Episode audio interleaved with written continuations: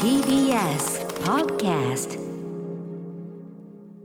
生放送でお送りしている明日のカレッジ金曜日武田砂鉄ですここからはニュースエトセトラ TBS ラジオの澤田大記者と1週間のニュースについて話していきます澤田さんよろしくお願いしますこんばんは。よろしくお願いします。はいええ裏番組はうん大盛り上がりじゃないですか。そうなんですか聞いてないけど、ええなんか大変ですよね徹子さんが出てるとか。ああ負けますよこちらの鉄ももうねさ、ね、ええ鉄分度合いとしてはこっちの方が上だと思います。鉄子と砂鉄。砂鉄うん。明らかに負けてる感じもしますけどアイアン感はこっちの方が多分。アイアン感出していきましょうよね、さあどんなところから参りましょうか あのまあ、あのトルコの地震がすごい大変なことになっていて、はい、本当にもう今夜あの、岸田総理がエルドアン大統領とうんあのオンラインで会談して、うんえーあの緊急援助隊とか医はい療チームの派遣を、に加えて、まあえー850万ドルだったかな、うんのあの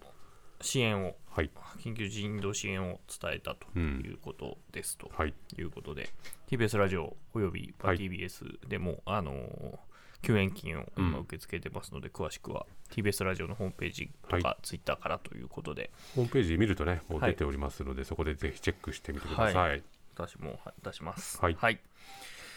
何からいきますかね。国 何か会らでいきすまかしね、やょうっぱかねね、国。会ですかね。はい、はいまあ、やっぱりオールスター戦が開かれてるなら触れないわけにはいかないというのがこの番組というそうですね。いうこと甘で酒飲んでからやってください。はい。はい。いや予算委員会やっぱ面白いなっていううん今週改めて思ったんですよね。で特にあの今週月曜日の質疑なんですけど、うん我々2人があの社内では激推ししているえ安倍晋三回顧録あらがこれはやっぱえね社内で話今回題になってないですか全くなってないですね。ええおかしい な。その佐哲さんと僕だけがこう面白いって言ってるっていう、そうか。 なかなか稀有な本なんですけど、うんまあ、それがまあ話題になったということで、はい。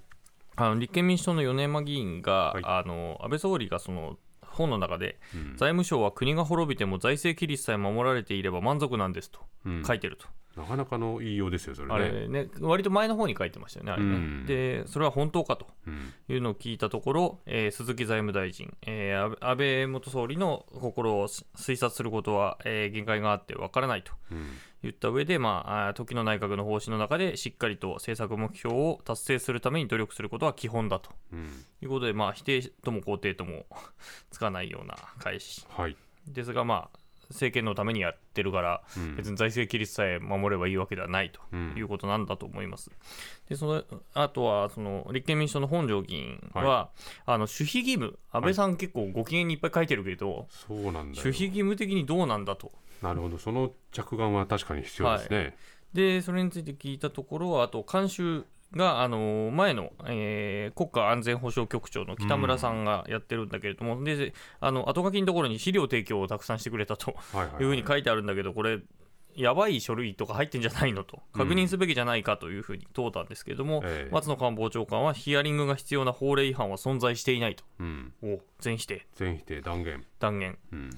まあでもだから、えー調査はしないのかうんなっていう感じですよね。でそれからあの北方領あの北方四島の返還をめぐる、まあ、日露間の交渉についても質問してまして、はい。林外務大臣はこの書かれていることについては政府としてコメントすることは控えると。うんこういう事実あったんですかこういう事実あったんですかって聞いても、まあ、控えると。うんで、2018年の日露首脳会談の際に、えー2019年に大阪で、えー開催予定だったその G20 首脳会議で、まあ、この返還について合意することで目指すことで一致してたとうんいうふうに安倍さんが書いてあるんだけど、それは本当かとうん聞聞いたと。で、当時外務大臣だったのは河野太郎デジタル担当大臣ということで、うん聞いたところ、所管外でございます。うん答えない。はい。で、この本の中には、その河野談話のこの字も言うなと、はい。就任した時に。うんっていうところを、えー安倍さんに言われたと、はい。言っ安倍さんが言ったと書いてあるうん書いてあるんだけども、うんそれについて聞いても、所管外です。所管外。で、結局、河野さんは所管外っていうのをこの短時間で12回繰り返すってい12う。回も行った。すごいね、これは。所管外でございます。本当に所管外でございますで終わったんですよ。ええなんか受け受けたり、それについてはとか、うんそういうことも言えずに所管外でございますっていうのを何回も繰り返すというようなところもありました。もうゼロ回答ということはね、はい何も答えてないわけだから。はい。なんかそこもなんか、ああ、こういう人なんだなっていうふうに思うっていう。んまあでも確かにこう、まあ、安倍さんが首相を退いてから、やっぱそんなにこう月日が経ってないし、まあ、辞められた後もやっぱりすごく強い影響力を持ってたってことになると、まあ、あの回顧録に書かれてることっていうのははい、多分今今現在動いてる政治の中でもかなり影響がはい、ありますからね。でやっぱり実際、安倍さんサイドがうん止めてたっていうことですね、あそうねそ自分れご機嫌で一回しゃ書いたんだけど、ええでもうほぼ去年の今頃完成してたんだけど、うんまあいろんなことを鑑みて止めてたっていう中身ねなので、だからそのままこうその時点でオープンにするとまあさすがにこれはまずいだろうっていう判断がご自身の中にあったってことはそれは後書きだったかな書いてありましたからね。だからこれ一個一個突合していくっていうのは結構すごい大事な作業だなって思いましたとよね、思いますよあのう本んだはからね。やっぱり回顧録って良くも悪くも、まあ自分視点でそうだね。語それはねっていて、まあ、オーラルヒストリーとしてはそれはそれでいいんだけれども、うんこれは政治っていうまあ大きなものの中の、えーとではどう位置づけられているのかそれは本当に本当に事実としてあったことなのか、うん安倍さんがそう思ったっていうことなのかっていうことはちょっと切り分けなきゃいけないところも多分出てきていて、うんそれが真実ってことになってくるとまた歴史自体が変わってくるっていうこともあり得るのそうでですねまあ。これ国会の質疑の中でちゃんとその今のほんの数年前起こったことなので、うんまあ、それを突合していくっていうのはすごく大事かなというふうに思いましたよね。まあ、とりわけ僕もちょっとセッションで言いましたけど、はいまあ、その安倍さんが、ね、在任中にあった諸問題というのは、まあ、まだこう解決したというふうには言い難い問題がありますから、それについてもこの回顧録ではたくさん言及してるんで、それに基づいてね、また再度議論することっていうのはうん必要だなというふうには思いましたけどね。はい、なので今日はあのオールスター戦のはい結構多めにやっていこうかなと思うんですけやりましょうど水曜日には今度総理入りでさっきの総理なしのはい質疑だったんですけども、総理入りで集中質疑があの審議が行われました。はいでその中ではあの石破さん、石破元幹事長自民党のが、えー10年ぶりに質疑に立つという、またすごいぶりですね、これねすごいぶりですね、あのあの終わった後のあのぶら下がりでは、うんあのずーっとやりたいという要望は出してたんだけども、ええまあなかなかいろいろあって、えー採用されなかったけども、今回は通ったとうんいうことで、えー得意の安保政策について一括質問うんで、まとめて答弁を求める、いわゆる本会議のスタイルという。うん基本は予算委員会は一問一答でバンバンやっていくのがまああるそ種うです醍ね醐味なんだけれども、石破さんはもうそうじゃないスタイルでいくと、うんまあ、与党だからっていうのもあるんですけどね、ええ持ち時間30分あったうち24分を自説の、えー説明に使すごいうとですねでもやっぱ聞いてて聞き応えがあるというか、うんそれはそれでやっぱりあのストーリーというかですね、あのちゃんと指摘があって聞き応えはありましたどういうことをおっしゃったんですか、聞いたかというと、うんまあ、なんでその防衛予算増額するのかとうんでなんで43兆円なのかときちんと国民に説明して、えー特進してもらうそれがえー政府の責任だとうんいうふうにした上でこれトマホーク買うって言ってるけどうんトマホークって速度遅いうんこれ本当に有効なんですかうんまあ、これは兵器の話としてはい言う、はいはいでそれからあの陸上自衛隊が使っている一回り式戦車が乗らない輸送機を作ることに本当に意味があるのかとうんアメリカのでかい輸送機の中古で買った方がいいんじゃないかとういうんようなことも聞いていた、まあこれ石破さんらしいある種軍事の、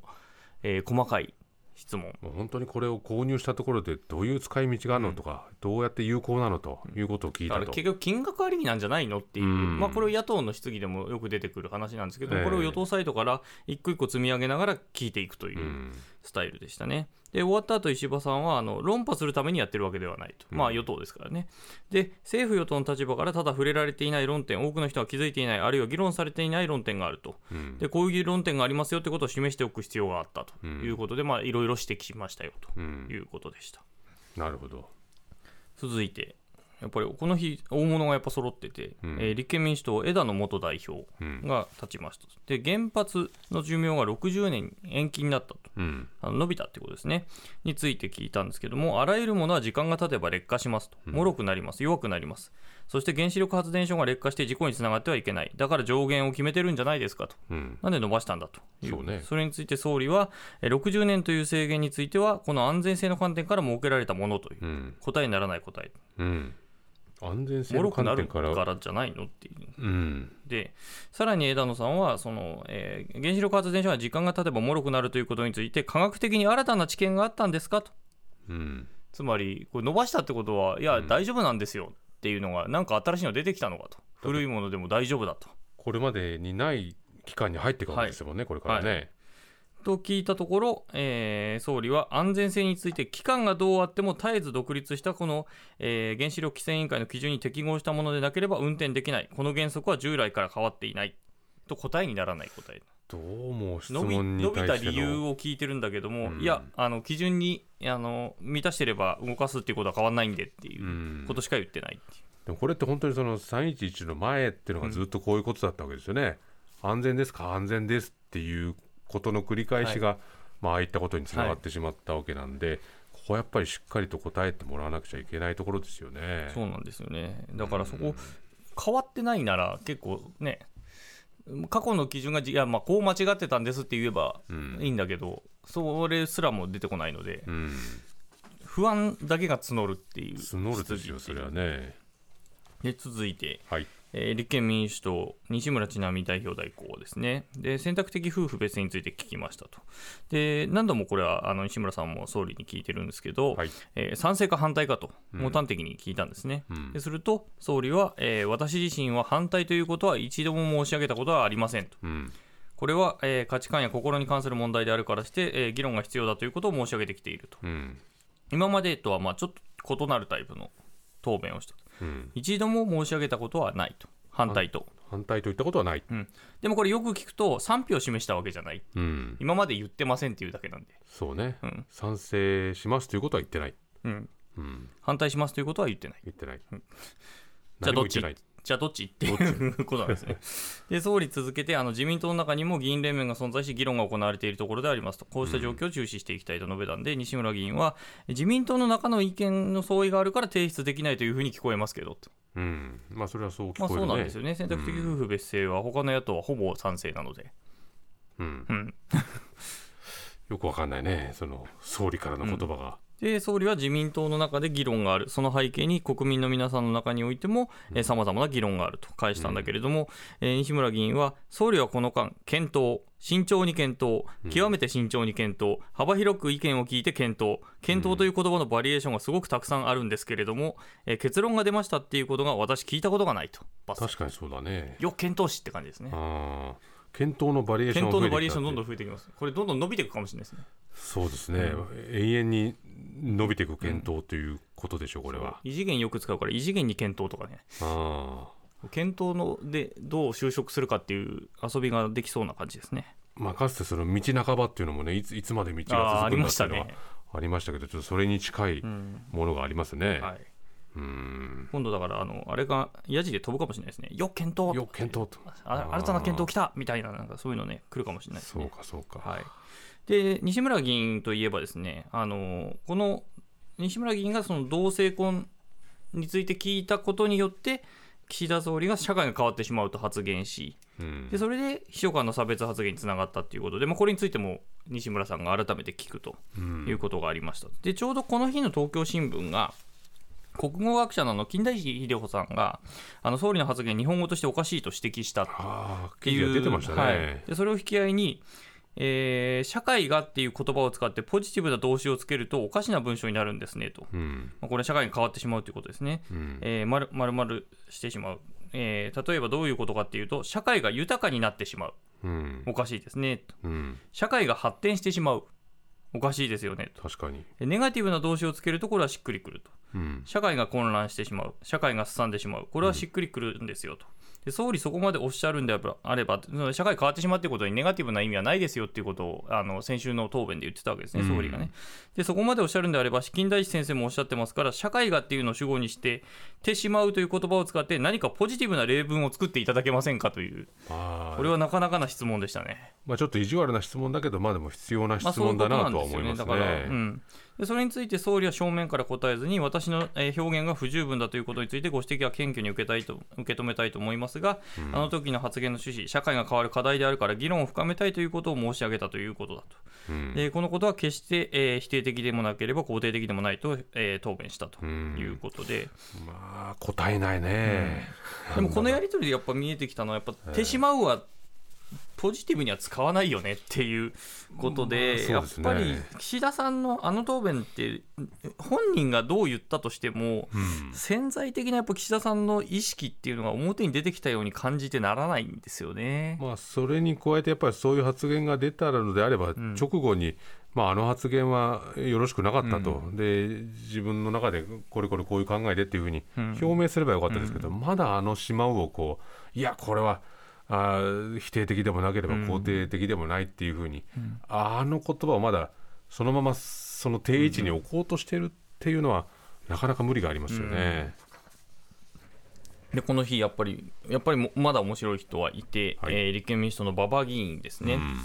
あの総理のあの息子のあの翔太郎秘書官よりも年下と、はい、で平成生まれとして初の総理質疑あそういうタイミングがあったんですね。はい、それもあったんですね。で、こあこれは子育て予算についてのあの質疑でした。おー。うんであの、防衛予算倍増しましたよと。はいで、子育て予算も倍増というけど、いくらかわからないので、早く示してくださいと、うんまあ、追及したわけですね。それに対して岸田総理は、家族関係社会支出一つ取りましても、我が国においては2020年度 GDP 比2%に増加しておりますと。うんでこれをさらに増やそうとしていますと発言したんですね。うんこれいや、増えてますよと、うん増やしてんですと、防衛だけあなたたちは言うけども、増やしてますと。うんで GDP 比2%ってことはどうかっていうと10兆円規模であるとはい、でこのえー支出をさらに倍増って言ってるよ総理ってこれは結構すごいんじゃないかすっごいけど財4%源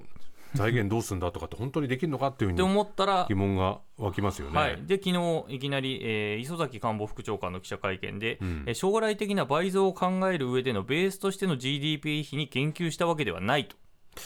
どういうことですかどういうことなんでしょうね、で今日の予算委員会でも当然聞かれるわけですね、うんこれ、総理も今日いなかったんですけど、官房長官が出てきてましたとで、松野官房長官は、これまでい1.1%から2%に倍増し、防衛費と比べても遜色ないというのを伝えたかったんだとうんいうことを言っていて、釈明してるんですけどうも、ん総理はさっき言ったように、えー2%に増えましたと、はいでこれをさらに、え増やーすと増やそうとしているとうん言ってるわけですね。でこれっていうのは何なのかとうん普通に日本語で考えると直前に言っていた、えー家族関係社会支出うんがをさらに増やすつまりはだから2%に増やしたやつをさらに増やすっていうふうに言うようにまあ感じるわけなんですがうん今日の松野官房長官の説明によると子ども家庭庁の予算などを指すえ全然この文脈で出てきてないうん予算を指してるんですね。でこれさすがに答弁修正しないとまずいんじゃないかなと。だってもうちぐはぐしてますもんね今話聞いてるとあのー指示語が変わってるわけです変よわね。ってるわけですよね、だってこれも国語のテストだったら罰うん、です罰よに、これとはえ何を指しますかって言って、えええ違ーうものを出すわけだから家族えー家族関係社会支出って書いて、罰にされるっていう、えそれおかしいでしょっていう、いや、これは子ども家庭庁予算ですっていう、うん前で言ってませんっていう、えそうですよねやっぱり日本語とし、総理のやっぱ日本語感覚が常識とかけ離れてるのかもなって、これで、うんこのやり取りを聞いてて、ちょっと思いましたね。もう毎日金田一先生に来ていただくしかないねこれ国会にねまあ赤ペン入れてもらうっていう、そうだ途中よで、その日本おかしいですみたいな、ピシャリみたいな。うんまあでも本当にね笑い事じゃなくてこういうこう総理から出てくる言葉っていうのがんそれぞれ意味がこうすぐに変わったりとか、しそう指図してるところの言葉が違うってなると本当に信頼できなくなっちゃうんで、こういうことってのは本当に大きな問題ですよね。まあだから子育て予算の倍増が異次元じゃないってことはよく分かったっていうそうだね 異次元ではないね。てかなんとかこう次元を異なるものでもないっていうう、んもう今目の前にあるもののスケールをさらにこうし狭めよう絞めようとしているようにさえ見えるということですもんね。で馬場議員、もう一つちょっと重要な指摘をしていて、あの防衛予算についてあの、復興増税分を転用するという話がありましたよありねま。したねでそれについて、その復興増税のスキームっていうのは、もともとその2037年までで一区切りを迎えるはずだったと。はいはいはい。でそのところがこれ、今回のやつは、それを伸ばすとうんいうことですね。で、伸ばすっていうことで、2000、えーあで、ごでこれ、伸ばした期限が、この馬場議員が58歳になった時まで伸ばすと。なるほど。でそうなると、その空白の部分は本来、この年まで払わなくてよかった金額なはずだと、うんうんつまりは今、若者世代が負担する金額が結果増えると、うんじゃないかと。本来払うべき払う必要のなかった期間まで払わなきゃしちゃいけないってことかだからら、払わなきゃいけない世代が払うっていうことになる払うことになるということですよねなるってことですねでで聞いたところ、いや、うん現下の家計に影響を与えないように、復興事業に影響を及ぼすことがないように、こうした最新の工夫を行いましたと、うんとんちんかんな回答が出る。完全にこの Q&A じゃなくなってるもんな。今、影響を与えないようにするっていうのを言ってて、えで復興事業自体には影響ない、いや、それはそうなんだけど、払う期間からすると、うんみんなに影響は結果出るっていう、えうん、だからこれから長く生きている人たちにより負荷がかかるっていうことは、それの種いろんなそれ消は費認めなきゃいけないはずなんですよね。それだってもう、だって事実なわけだあかる種ら。そうですあの可能性とかじゃなくて事実だからね、それに対しても答えが出てこないと、はいなかなかでもこういうやり取りってのは本当に伝わってこないですね、はいこういうふうに聞かないとこれ結構長めに紹介しないと分かんないっていう分かんないやでつすなよんねで、これ予算委員会の質疑やっぱ面白いなって思いましたね。ううんんまあ面白いと言ってちゃダメなんだけどまあ、、でもだからこれもだからその岸田さんの回答だけがつ伝えられたりすると、ある種こう真っ当に答えてるように記事としては伝わるわけだけど、これ質問と答えがこれだけずれてるぞっていうことがわからないとでもそれって多分記事にできないよねこれ新ね聞でも交わしたって書いてたりとかね、 そうだ噛ねみ合わない答弁だと。答弁だったっいていやう答えなかったでいいと思うんですけどね。確かにな、正面から答えようとしなかったう。ん、こういうやり取りがいっぱいあったってことでいすねっぱいありましたね。なかなか、だからやっぱり予算委員会面白いなっていうねう、ん思いましたね。まああの、来週もありますからね。はいはい、でもう一つはそのさっきも取り上げた LB LGBT 関連でもちょっと今週動きがありましたということであの火曜日に国会内で LGBTQ+ 緊急国会という、まあ、院内集会がうん開かれまして、まあ、その当事者を中心に、えー集まって、まあ、いろんな意見交わされてたんですけど、はいあの主催者はその必要なことは理解を深めることではなくて、えー社会えー差別がない社会を構築することだということで差別禁止法の制定を改めて求めたとうんでリレートークいろんなとこつないでリレートークして、まあ、もちろん現場で国会に来た人もいるし、はいえーもえー国会議員あのそれを支援する国会議員とかもいたりとかっていうのでいろんな人がスピーチしてったんですけれども、うんやっぱり特に印象的だったのはその、えーパートナーを、えー、がんで亡くしたという方が、その当時そのがんと宣告された後に病院に行った時にその家族じゃないと、うん要するに婚姻がないので、うんえーなんかあった時にすぐに情報がもたらされなくなるのではないかという危惧があったと、でそれを実際病院に尋ねたら本当にそうだったとうんでそういう不安を抱えながら闘病生活をしていたとうんでで最終的にやっぱり亡くなったとそのパートナーの方がですね、でそれについてもう、えーこんな思いをする人は出したくないと。うんで頑張りが必要だといういうことを言われるんだけれどもこのこれがいいタイミングだっていうことを言う人もいるんだけれども、うんこれいつまで待ったらいいんだとうんこれ頑張るのは私たちなのかとうん国じゃないかと。でこれによあのー性的指向によってその差別される言われはないんだとうんいうのがやっぱりすごい聞いていて切実な、えー意見表明だったなというふうに感じましたね。ねえ、だからこの LGBT 関連法案についてその、ね、ある自民党の議員がこう分断してしまうかもしれないみたいなことを言った議員が、まあ、西田さんというはい、議西田員勝で利すさんけでど、すね。はい、まあ、まさにこういう、ね、あのエピソードを聞くとげ現在現時点がこう分断分さ断をれ生んでいるってていいうるっていうか解消しなければいけないことがたくさんあるってことが、まあ、こういった一つのエピソードからも伝わってきますよね。でその翌日にあの超党派の LGBT 議連というのが行われまして、んあの長谷博さんが今まで会長だったんですけども知事に転出したということええあで、はい、岩谷元防衛大臣が就任しましたということで、岩谷大臣そのあ岩谷さんはあの冒頭の挨拶の中で、まあ、議連がこれまで取り組んできた理解増進法、全党が基本的にまあ共通の基盤に立つことができたものがあるので、まあ、これを叩き台に何としても成立させて、えー残った課題について取り組んでいきたいと、うんまあやっぱり2段階方式はいはいはいですよね。だということを言っていたということですね。で、さらに岩谷さんは、その合意案の叩き台っていうのは、その自民党が作った原案があるので、もう私はく、えー9割9分、コンセンサスが出来上がっていると思っていると、まあ、自民党も賛成するよと、あとじゃあ0割1分だけだと。。まあ、0割1分で止まってたんですけどね ああそれがここが動かかなないりかなり動かないと思うんう思うんですけれどという結局その課題は変わってないわけですからね。でさらに今日総理ですね、あの LGBT 法連合とか、あとはプライドハウス東京、リビットなどの当事者団体と面会はいしました。で、その、えー終わった後に、えーその面会した人たちが、まあ、ぶら下がったんですけど、その中ではその変わってしまうというあの例の総理のさっきの発言について、うんやっぱり当事者から質問が出たと、どういう趣旨なんですかと。うん言ったら、まあ、制度もしくは法律っていうのは関わることだから多くの方々に意見を聞いて、えー進んでいるさまざまな取り組みのことも結果を見ながら、えー判断すべき事象だと思ったので社会が変わるという言葉を使ったと、ただ、えー最後のえー語尾に、えー変わってしまうその「しまう」という言葉自体が少しネガティブな印象を持ってしまったことに関しては自分の言葉遣いの問題だと思いますが決してそのネガティブな意味で言ったことではありませんとお話ししたとうんいうことですね。まあ、これもずっとこの間の国会答弁と一緒なんですね。うんで、まあ、あの秘書官の発言については本当にありえないと、不当な、えー差別的発言であるということを話したということですけれども、で、お詫びしたいと。で、この発言について当事者の、あのープライドハウス東京のあの松永ゴンさんっていう方は,、あのこの方46歳でもう、あのーカミングアウトもしていると、はいでこういう活動をしている僕でさえその言葉を聞いた時に本当に心臓が止まるようなそういうことを、えー首相、えー自分たちが暮らしている国の首相が言うっていうことが本当にショックだったとうんいうことを話しているんですね。うんうん